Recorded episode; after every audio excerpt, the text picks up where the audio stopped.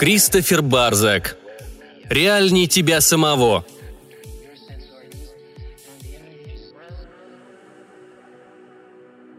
Все, что ты, казалось бы, знаешь о мире, неправда. Ничего реального в мире нет. Все вокруг – подделка и надувательство. И потому ты вынужден жить среди иллюзий. Таков конец этой истории, главная мысль, самая суть того, что я собираюсь сказать. Предупреждаю заранее, чтобы ты не рассчитывал на ненапряжный финал. И никакого смысла в этой грустной картине не будет. И человечество эта сказка ни в малейшей мере не оправдывает. Вот так. Теперь ты знаешь, во что обойдется билет, и можешь решать, вправду ли хочешь увидеть, что за занавесом. Все еще здесь? Что ж, ладно, должно быть ты из той самой породы. Из тех, кто не боится внутренних терзаний или хотя бы желает поглядеть на внутренние терзания других, столкнувшихся с множеством жизненных противоречий.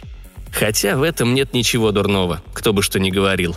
Это всего лишь значит, что ты не боишься глядеть в лицо трудностям. Зовут меня Илья Фултон. Случилось все это в Японии в начале 21 века, когда мне было 16, и родители вынудили меня покинуть Америку. Если еще точнее, то в Ами, в пригородном поселке в часе езды от Токио на тропе сквозь бамбуковый лес. В тот день я, как обычно, вышел пробежаться, поскольку бег или велик были единственными способами хоть куда-то попасть. Водить машину в Японии можно только с 18, так что переезд снова сбросил счетчик всех тех лет, что я дожидался свободы передвижения на ноль. Без машины я был обречен торчать в нашем крохотном домике в компании 13-летней сестры и мамы, учившейся готовить японские блюда под руководством миссис Фудзиты, жены папиного босса. Пришлось мне бегать, чтобы хоть куда-то убраться от всего вокруг. От младшей сестры, от родителей и зами вообще. Если б мог, я бы из Японии убежал. Вот только Япония, к сожалению, остров, так что застрял я там крепко. Начиная бегать, я не знал, куда или хоть в каком направлении какая дорога ведет. И потому, чтобы не заблудиться, попросту нарезал круги вокруг жилого комплекса по соседству с нашим домом. Но каждый день забегал чуточку дальше. К концу первой недели добрался до конца нашей улицы, а еще через несколько дней свернул на дорогу, что вела через гребень холма и заросли бамбука и сосен – Дорога долго, будто непрерывный сон, петляла сквозь лес. И вот однажды я добежал до места, где она расходилась надвое. Один путь вел к опушке леса, за которой лежало капустное поле. Другой, простая утоптанная тропинка, уходил дальше в чащу. Конечно же, пытаясь убежать от всего мира, я выбрал второй путь.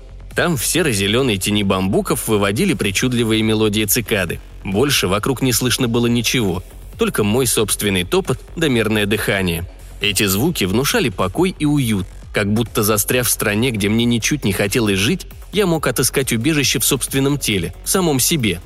Вдруг над головой зажужжала стрекоза, не меньше моей ладони. Кружит и кружит, мечется взад-вперед, но не улетает. Такой большой стрекозы я в жизни не видел. И тут же вспомнил о сказочных феях и эльфах. Если на свете бывают стрекозы подобной величины, неудивительно, что люди когда-то верили в них. Хотя на самом деле Люди готовы поверить во что угодно. Порой их даже убеждать не требуется. Наверное, я в тот день был не в духе, как и в любой другой день с той самой минуты, когда мы впервые ступили на японскую землю. Потому что в какой-то момент опустил взгляд и увидел, что тропинка кончилась. А когда посмотрел вперед, обнаружил, что стою на поляне, а впереди, в дальнем ее углу, притулился в тени маленький домик. Крохотные ступеньки вели крохотные дверцы, запертые на ржавый замок а на ступеньках в беспорядке лежали монеты и шнуры, сплетенные из разноцветных ниток. Стоило малость оглядеться по сторонам, тут же подумалось. Вот сейчас в любой миг замок сам собой отопрется, кто-то очень маленький распахнет дверь и выйдет на крыльцо. Не знаю, в чем тут причина. Может, в стрекозе и в мыслях о феях с эльфами, может, таким уж был общий настрой в тот день.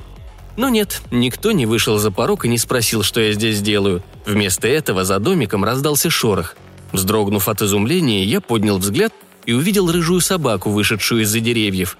Собака была не из крупных, с большими острыми ушами, острым носом и глазами, зелеными, как нефрит. По-моему, больше похожей на лису, чем на собаку. Причем не на настоящую лису, а будто сошедшую со страниц книги сказок.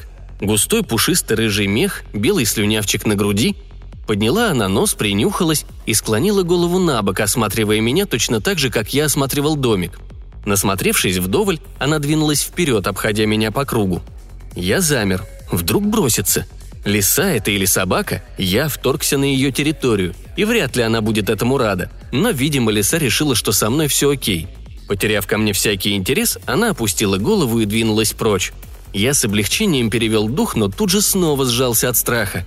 Да, собака уходила, но шла-то она по той же тропе, по которой мне надо было возвращаться. Поразмыслил я и решил пойти следом за ней, сзади. Вокруг темнело, и мне не хотелось блуждать по бамбуковым зарослям ночью. В голову сами собой лезли мысли о том, какие еще создания могут явиться из леса, если проторчать на этой поляне до восхода луны. Так я и пошел следом за собакой. Она трусила вперед, слегка поводя из стороны в сторону черным блестящим носом, только иногда останавливалась и оглядывалась. Всякий раз, как она это делала, в груди у меня слегка покалывало. Вдруг захотелось погладить ее, обнять за шею, прижать к себе, совсем как подружку, там, в Штатах, пока не пришлось нам расстаться из-за моего отъезда. Казалось, эта лиса мне чуть ли не ближе, чем она. И вот тут случилась удивительная штука. Оттого мне и пришло в голову, что наша встреча не случайна. Как только мы вышли из лесу, я подумал, она же ведет меня, ведет обратно домой, не иначе. Правда, домой она меня не довела, то есть не довела до самого порога. Когда мы добрались до перекрестка, который мне нужно было перейти, лиса остановилась, еще раз взглянула на меня зелеными глазами, сорвалась с места и помчалась в лес – я немного постоял, глядя, как ловко она скользит среди стеблей бамбука, а после того, как ее рыжий хвост окончательно скрылся в зарослях, побежал к дому. Название «Ами» не означает ровным счетом ничего, но я думаю, тайное секретное значение у этого слова все же есть. Согласно толковому словарю тайных значений и скрытых смыслов, «Ами» означает «самая скучная дыра на всем белом свете», все эти парни и девчонки в форме католических школ на тротуарах. Все эти, будто прямиком из 1950-х, домохозяйки. Прямо в передниках, рассекающие на мопедах по улицам. Словом, жить здесь было примерно так же весело, как в десятый раз смотреть по ящику что-нибудь типа «предоставьте это биверу». Нет, дело было не только в домохозяйках на мопедах и японских ребятах в форме католических школ на улицах. Жизнь в Ами казалась не настоящей не из-за них – Точнее, не только из-за них. Они в это тоже кое-какой вклад вносили. Но главное было в другом. Во всех этих странных символах вместо латинского алфавита на вывесках, и в радиодикторах, тараторящих из приемников какую-то непостижимую белиберду, и в телешоу, в которых не было ни малейшего смысла, и в том, что домашние принимали все это как должное. Все это вместе меня из равновесия выбило – Папе помог поскорее акклиматизироваться на новом месте его босс, мистер Фудзита, поэтому он, наверное, никакой дезориентации не почувствовал. А миссис Фудзита с моей мамой, похоже, твердо решили стать лучшими подругами. Таким образом, у папы с мамой имелись переводчики, и это здорово облегчало им жизнь. Мистер Фудзита помог отцу в покупке машины. Мама узнала от миссис Фудзиты, в каких магазинах лучшие продукты, а в каких ресторанах делают лучшие суши. Папа работает в одной компании, что производит электронику, но упоминать ее название мне запрещает. Хотя о нем вы вполне можете догадаться сами. Этот бренд известен на всю Америку и рифмуется с английским словом «фони». Вот об этом-то слове мне и хотелось бы сейчас кое-что сказать. Обман. Липа. Именно так я и думал почти обо всех, с кем встречался в первые несколько недель. Все они были фальшивыми, не настоящими.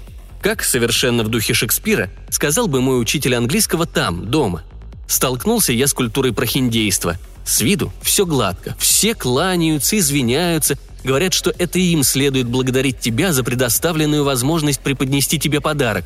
А я при этом неизменно чувствовал себя неловко, вроде как виноватым.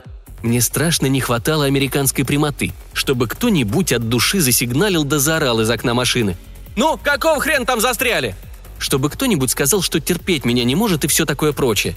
Это же здорово помогает понять, как к тебе на деле относятся. Но японцы-то помешаны на деликатности, ни слова не скажут в простоте. Если и злы, то все равно продолжают улыбаться да твердить «спасибо, пожалуйста».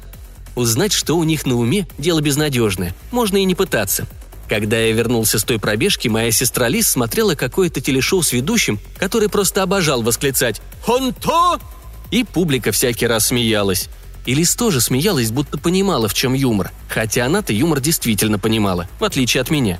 Лиз было всего 13, но последние три месяца до переезда она старательно осваивала японский и выучила два из трех их алфавитов. И когда мистер Фудзита встретил нас в аэропорту, сумела поздороваться с ним по-японски. Конечно, сестру я очень люблю, однако умна она просто-таки не по годам. Порой казалось, что это не я, а она вот-вот окончит школу и поступит в колледж. Услышав мои шаги, она оглянулась и все еще хихикая сказала. «А ничего, Илья, генки де сука?» «Окей, наверное», — со вздохом ответил я. Обычно я отказывался отвечать, если она заговаривала по-японски, но в этот день у меня уже не было сил на препирательство, поэтому Лис взглянула на меня с подозрением, и смех ее стих. «Все окей?» – переспросила она. «Нет, правда». «Правда», – сказал я. «Все окей». Ушел я в свою комнату, улегся на футон и крепко задумался. Воздух казался липким от влаги, а маленький вентилятор без всякого толку гонял его из угла в угол – Система кондиционирования у нас была, но через неделю после приезда мы перестали ей пользоваться. Папины друзья из Фони International наведались в гости, увидели работающий кондиционер и чуть в обморок от ужаса не попадали. Заахали, заохали. «Этот воздух так дорог!» Мама и послушала, как слушала все, что бы кто из японцев не посоветовал. Она часто вспоминала ту поговорку. «Если ты в Риме...» Но я всякий раз говорил. «Мы не в Риме, мы в Ами». Так вот, дышал я этой сыростью и думал, со мной случилось что-то важное, только вот я не знал, как это объяснить. Уже хотелось обратно, туда, на поляну, к маленькому домику. Снова увидеть ту рыжую, то ли лису, то ли собаку. Снова почувствовать внушаемый ею покой. Такого спокойствия я не чувствовал несколько месяцев, и стоило ощутить его на пару минут, уже захотелось еще, будто подсесть успел – на следующий день после школы я решил рассказать обо всем Лизе. Родители определили нас в школу для детей из англоязычных семей. Учились там в основном ребята из Австралии, но все равно. Возможность говорить по-английски – это было круто, несмотря на кое-какие различия между моим английским и английским Оси. Ну, например, какого хрена называть свитер джемпером? Зачем говорить «гузно» и «малой»? Впрочем, это ладно. Когда я рассказал Лис о домике в лесу, она пояснила. «Это ты храм нашел, Илья. Японцы строят их в самых разных местах. Наверное, тот, что тебе попался, был чьим-то личным, построенным одной семьей или даже одним человеком». «Выглядел он очень старым», — сказал я. «Понимаешь, не чинили его давно».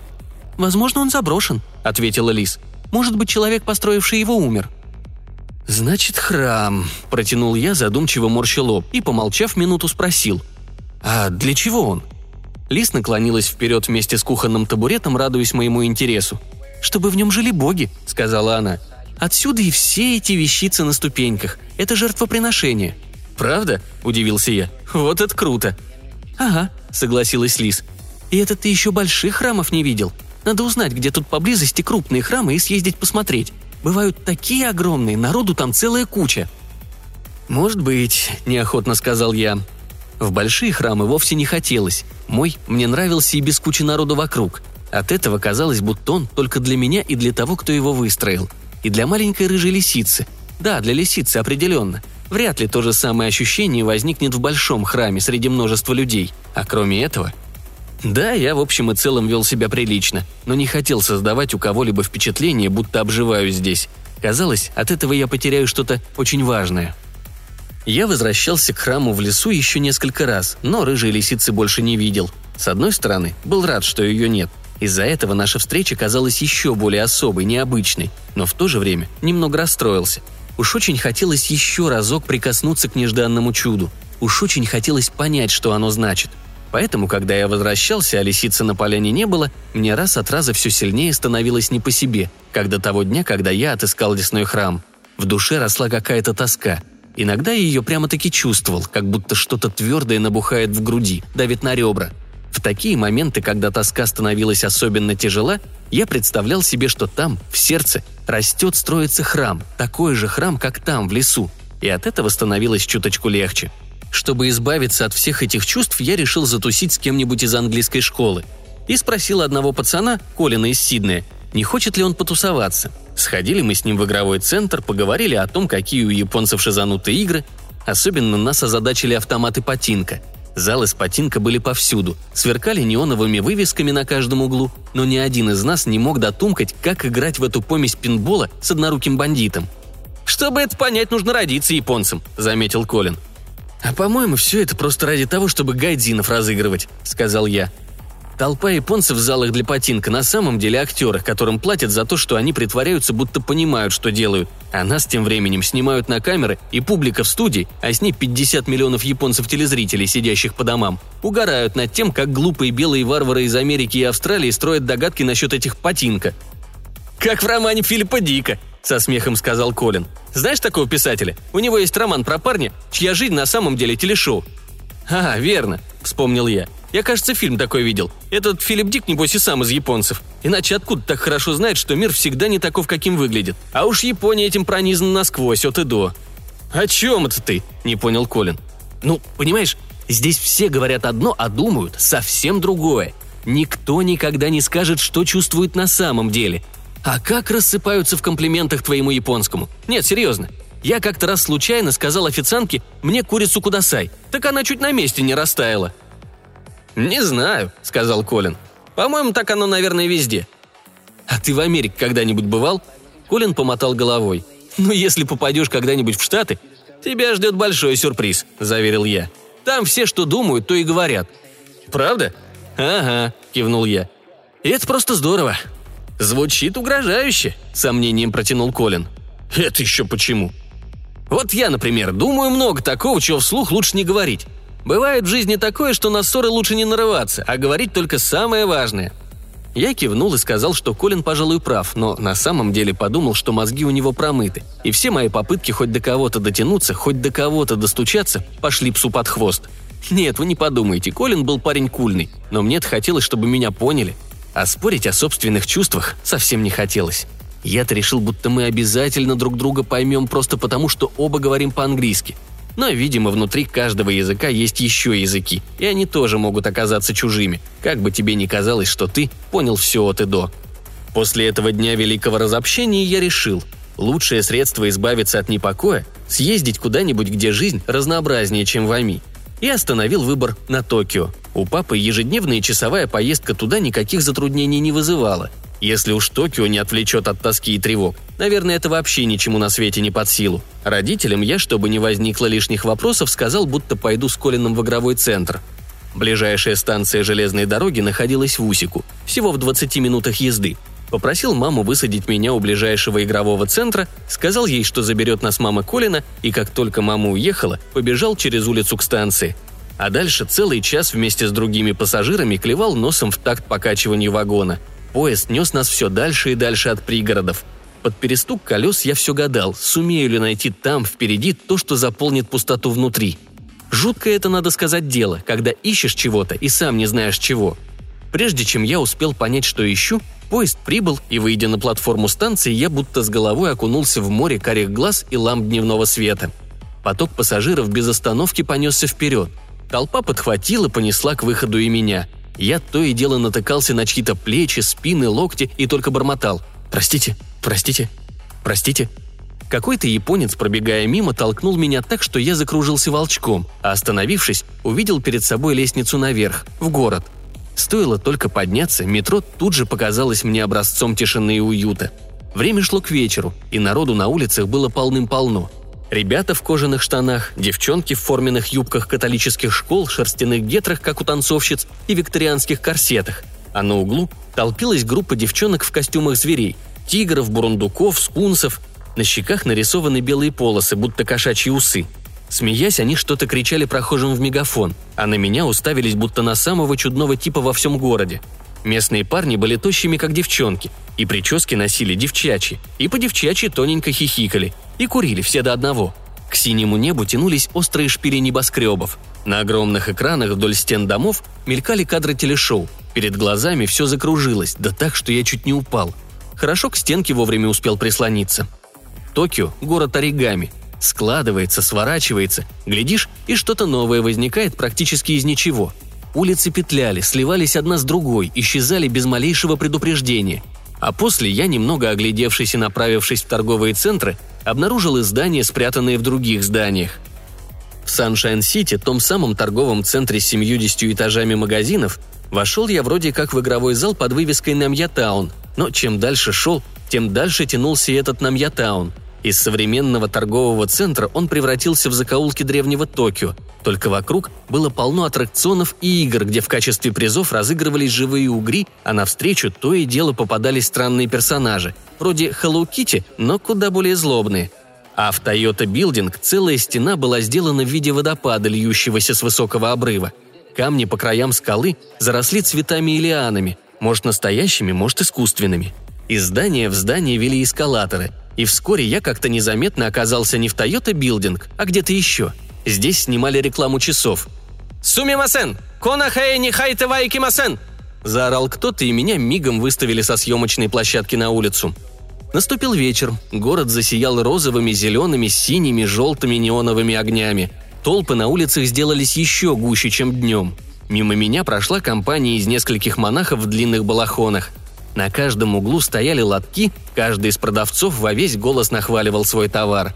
Группы мужчин в синих халатиках, едва прикрывавших задницы, плясали посреди улицы, удерживая на плечах носилки с какими-то башками или, может, святынями. Повсюду гремели, отбивая странные ритмы барабаны, но сколько я не оглядывался, ни одного барабанщика не заметил. К девяти вечера я начал подумывать о том, что пора отправляться домой – но с какой бы стороны на станцию не спускался, никак не мог вспомнить название нужной ветки. Пытался спрашивать встречных, но никто из них не понимал по-английски. А если и понимал, то не желал тратить на меня время. Наткнувшись на белую женщину со светлыми волосами, я едва не обнял ее как родную. Но стоило спросить «Простите, не могли бы вы помочь мне найти поезд на Усику?» Она открыла рот и ответила на каком-то языке на английский ничуть не похожем. «Сумимасен!» В отчаянии заорал я, не обращаясь ни к кому конкретно, но слов, что помогли бы отыскать дорогу, у меня не было. Отыскать дорогу, отыскать дорогу. Проклятие всей моей жизни. Выбившись из сил, я опустился на ближайшую станционную скамейку и задумался о том, что дома в Штатах всегда точно знал, куда идти, о том, как нечестно поступил папа, заставив нас всех ехать с ним – Впрочем, эту последнюю мысль пришлось пересмотреть. Вовсе он нас не заставлял. Поехать в Японию хотелось всем, кроме меня. А против большинства не попрешь, пусть даже большинство порой заблуждается. Хотя, если вдуматься, лично для меня единственным приятным впечатлением после переезда был тот самый лесной храм и встреча с рыжей лисой. И даже лиса эта куда-то пропала. Около полуночи я поднялся и предпринял еще попытку найти свой поезд – и всего через пару минут увидел самую странную девчонку из всех, какие только мне попадались. Она стояла на платформе и ждала поезда. На ней был один из тех самых звериных костюмов, как на девчонках, которых я видел днем. Она нарядилась лисой, рыжей с круглым белым пятном на животе. Капюшон откинула на спину, так что лицо ее я видел отчетливо. Именно лицо, а вовсе не костюм или там сумочка в одной руке, а пышный рыжий хвост в другой. И казалось в ней самым странным. И даже не столько лицо, сколько глаза – Лицо-то ее было японским, а вот глаза – зелеными. Я заморгал, тут же вспомнив свою рыжую лисицу Изами, и склонил голову на бок, совсем как в тот день у лесного храма. И, наверное, глазел на нее довольно долго. Когда я, наконец, стряхнул себя оцепенение, то обнаружил, что она тоже смотрит на меня и улыбается. Заметив мое возвращение к реальности, она прикрыла ладонью губы и захихикала. Я влюбился в нее в тот же миг. Ну, вроде бы – это вправду было что-то наподобие любви, но какой-то непонятный, противоречивый. Как можно влюбиться в девчонку, одетую в лисий костюм, и не задумываться в своем ли ты уме? Но как бы там ни было, это чувство меня подстегнуло. Рука сама собой, помимо моей воли, поднялась, будто я собираюсь о чем-то спросить учителя. А к тому времени, когда я осознал, что делаю, девчонка уже двинулась ко мне. «Похоже, ты заблудился», — сказала она. «Давай помогу». «Ты говоришь по-английски?» – удивился я. Девчонка кивнула. «Да, говорю кое-как. Здесь многие говорят». «Из тех, кого я спрашивал, никто не говорил». «Значит, просто не тех спрашивал. Ты куда едешь?» «В Ами», — ответил я. Девчонка изумленно вскинула брови. «Хонтуни?» – протянула она, совсем как ведущая из того телешоу, над которым хихикала Лис, и указала на собственный нос. «Ами мати не сунда и массу?» Заметив мое недоумение, она снова перешла на английский. «Прости, это от неожиданности. Я тоже живу в Ами. Идем со мной». «Мне можно поехать с тобой?» – переспросил я. «Да», – подтвердила она. «Идем провожу». Что самое смешное, бродил я по той самой линии, которую и искал. Просто ни на одной из табличек Усику не значилось как конечная, но на это мне было плевать. Я просто радовался, что наконец-то еду домой.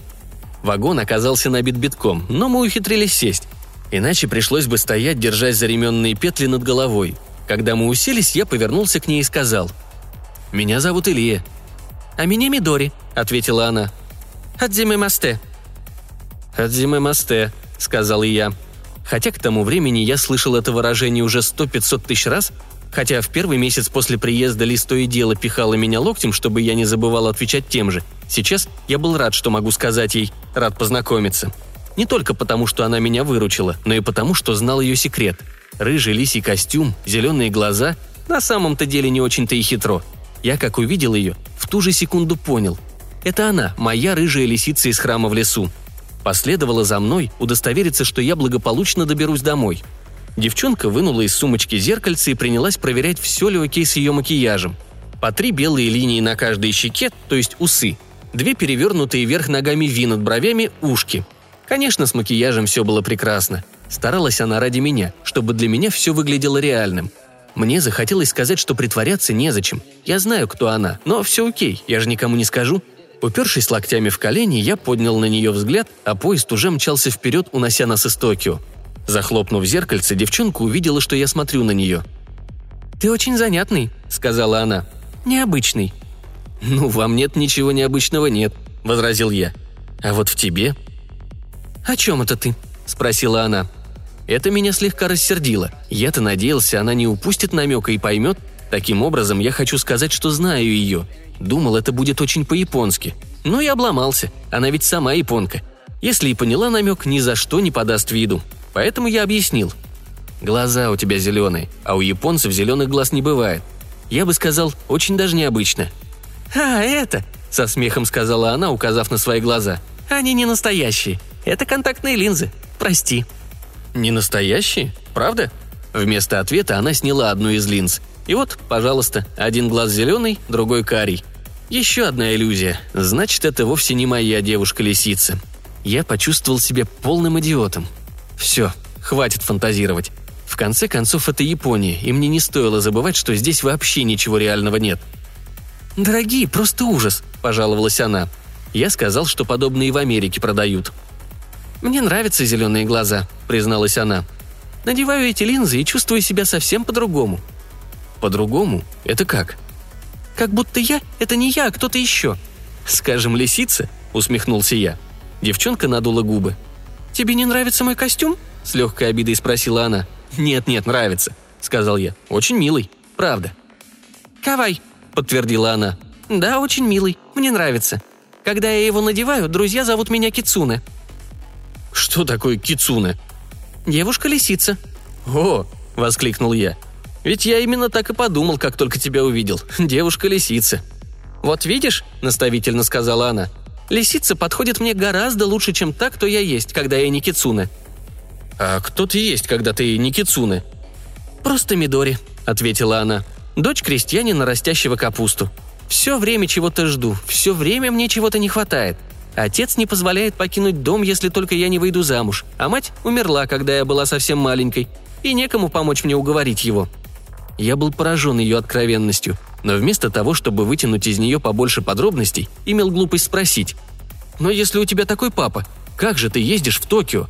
Она поднесла палец к бледным губам. «Тсс, это секрет». «И все же мне ты о нем говоришь», — подумал я, а вслух сказал. «Значит, он выращивает капусту?» Казалось бы, такие совпадения невозможны. Но стоило мне рассказать, где я живу, оба мы расхохотались. Именно к ферме ее отца и привела бы та дорога, по которой я столько раз бегал, если не сворачивать на тропинку к храму в лесу. Мы оказались практически соседями. По этому поводу Мидори предложила и на такси из Усики ехать вместе. Так мы и сделали. Вызвала она такси, а когда мы доехали до перекрестка дорог к ферме ее отца и моему дому, расплатилась с водителем, и мы постояли посреди улицы, пока габаритные огни машины не скрылись в темноте. «Отсюда домой доберешься?» – спросила она. Я кивнул. «Спасибо тебе за помощь». «Не стоит благодарности», – ответила она. «Я рада, что ты предоставил мне шанс приветствовать тебя в моей стране. Надеюсь, ты будешь здесь счастлив, как я сейчас». Она поклонилась мне. Я поклонился в ответ и, вспомнив, что каждый вечер, отправляясь спать, говорит Лис, сказал «Аясуми, Мидори, направившаяся к отцовскому дому, помахала мне лисьим хвостом. «Аясуми Насай!» – откликнулась она, и я побежал в противоположном направлении, чувствуя себя полным придурком. Домой я явился почти в два часа ночи. Мама с папой меня заждались. «Где ж ты был?» – осведомились они. «Мы заезжали за тобой, но в игровом центре тебя не оказалось. Тогда мы позвонили Колину, и он сказал, что ни в какой игровой центр с тобой не ходил». «Вот тормоз этот Оси», – подумал я. «Неужели не знает, что друг друга нужно прикрывать?» Я слишком устал, чтобы врать, и потому рассказал все как есть. Родители здорово рассердились на мой обман, но влетело мне не так уж сильно. «Просто захотелось развлечься», — объяснил я. «А ездить поездом не так уж сложно». С этим они поспорить не могли. И прежде чем отправиться спать, решили позволить мне раз в месяц ездить поездом в Токио, если захочу. Только чтобы больше не врать насчет того, куда собрался. «Ведь если бы с тобой что-нибудь случилось», — сказала мама. Голос ее задрожал. Казалось, она вот-вот заплачет. «Если бы с тобой что-нибудь случилось, мы даже не знали бы, где тебя искать». Несчастью, способы пробудить в тебе чувство вины и у американцев имеются. На следующее утро я поднялся и отправился на пробежку, а по пути решил заглянуть на капустную ферму и спросить Мидори.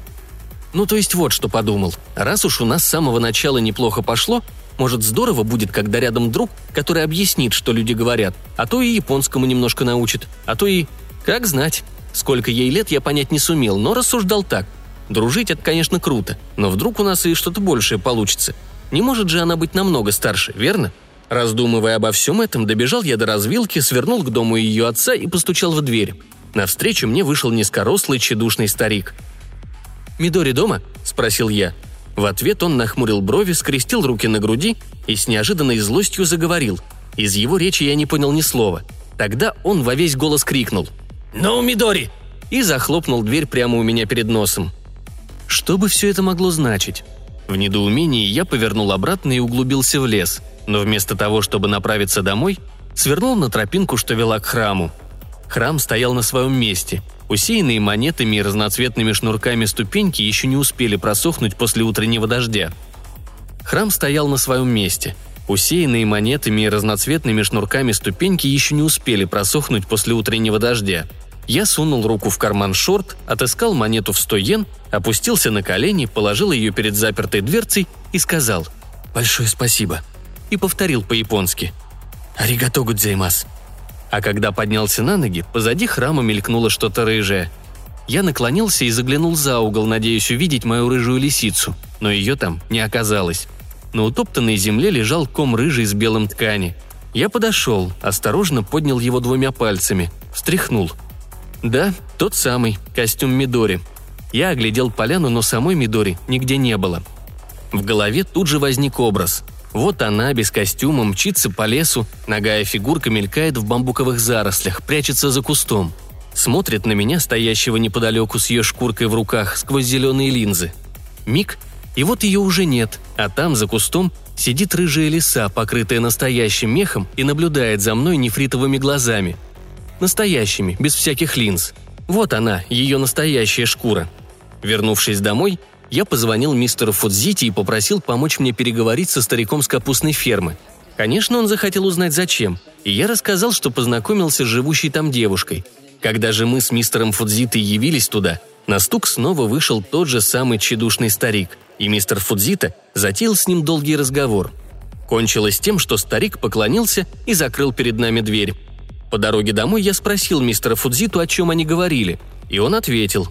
«Хозяин дома был очень расстроен твоим вопросом. Когда-то у него была дочь, да, и звали ее Мидори, да, но она умерла много лет назад. Покончила с собой». «Что? Покончила с собой?» Не веря собственным ушам, переспросил я. «Почему?» «Он не сказал», — ответил мистер Фудзита. «У нас не принято говорить о таких вещах, Ария. Пожалуйста, пойми». Конечно, такой ответ меня не удовлетворил, и на следующий день я снова побежал в лес, но, добравшись до храма, обнаружил, что лисий костюм тоже исчез. Постоял я какое-то время, не понимая, что, собственно, все это могло означать, а когда понял, почувствовал себя полным идиотом. Ну да, это вправду была она, а я просто позволил себя одурачить, увидев, что ее зеленые глаза – контактные линзы. Оказался так глуп, что не поверил в истинную правду. «Я знаю, это была ты», – прошептал я, повернувшись к поляне. Но ответом был только легкий ветерок. Ни ее, ни даже ее голоса. Она стала для меня невидимкой. Никогда никому об этом не рассказывал, но в голове у меня сложился вот такой собственный образ, и я нередко о нем вспоминаю. Этот образ лишен всяких черт. Просто гладкая круглая физиономия, вьющиеся темно-русые волосы, да невнятные кривые на месте ушей. Даже не образ, а антиобраз какой-то. Когда бы я не вспоминал о маме, папе или Лис, их черты возникают в памяти без заминки. Длинные черные волосы мамы, острый носик Лис, папины уши с большими мочками. Жена мистера Фудзиты называет их ушами Будды. «Ухо Будды – добрая примета», – как-то раз сказала она. «Да, мочки ушей у папы такие большие, что он может удержать на них зернышко риса. Ну а я сам никогда в жизни не мог увидеть, как выгляжу на самом деле. После встречи с Мидори я много размышлял об этом и часто вспоминал ее слова, что образ Кицуны подходит ей гораздо лучше, чем образ Мидори, что только превращаясь в Кицуны, она чувствует себя собой. Думаю, я ее понимаю. Может, даже понимаю, от чего она покончила с собой. Видно, просто решила сменить фальшивую шкуру на настоящую, в которой чувствовала себя много уютнее. Не стану врать, будто после встречи с ней для меня все изменилось. Мне сейчас одиноко. К тому же теперь я острее прежнего чувствую, что знаю самого себя не так хорошо, как надо бы. Если вдуматься, именно это и было истинной причиной нежелания переезжать в Японию. Похоже, чуял я, что вне американских декораций, без помощи американской бутафории, перестану понимать, кто я. Пару недель назад я рассказал об этом Лис, и та ответила, что волноваться тут не о чем. «Меняться – это же окей», – сказала она. «Для человека это естественно». По-моему, она умнее всех ребят в нашем квартале. Я этому жутко завидую, однако очень рад, что Лис моя сестренка, а не чья-то еще. Что до Кицуны, я много думаю о ней. Жалею, что не могу спросить, почему она решила сменить кожу таким ужасным образом и навсегда. Постоянно вспоминаю ее слова. «Надеюсь, ты будешь здесь счастлив, как я, сейчас». И не могу понять, как она может быть счастлива и ни в чем не раскаиваться, зная, каково придется отцу, когда он найдет ее старую шкуру. Мне до счастья пока далеко, но на душе стало спокойнее – на будущий год поеду домой поступать в колледж, и там, наверное, снова стану кем-то другим. Придется привыкать к этому, к смене одной шкуры на другую. Как говорит Лис, иногда без этого не обойтись. Еще я должен кое за что извиниться. В начале этой истории я предупреждал, что никакого смысла во всей этой грустной картине не будет.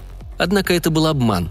Наживка, чтобы зацепить тех, кто, как и я сам, зациклен на недостатках нашего мира. А если по правде, Некоторый смысл в этой печальной сказке имеется. Вот вспоминаю я о Китсуне, сбросившей старую шкуру, и вижу. Жить в этом мире можно и по-другому. Не только той жизнью, с которой я не желаю расстаться. Нет, я не стану менять жизнь так, как она. Однако ее трагедия меня кое-чему научила. Даже все иллюзии Японии больше не кажутся мне иллюзиями. Или же весь остальной мир кажется точно такой же подделкой. Правду сказать, это своего рода свобода – на свете нет ничего реальнее масок, которые мы надеваем, чтобы показать друг другу, кто мы такие. Маска, она реальнее тебя самого. Будь ты девчонкой в лисьем костюме или солидным бизнесменом, будь ты парнем готом в пирсинге с головы до ног или японской домохозяйкой, что катит по улице на трескучем мопеде, не сняв кухонного передника. Все это – наши маски. Что с этим можно поделать? Лучше всего – полюбить их –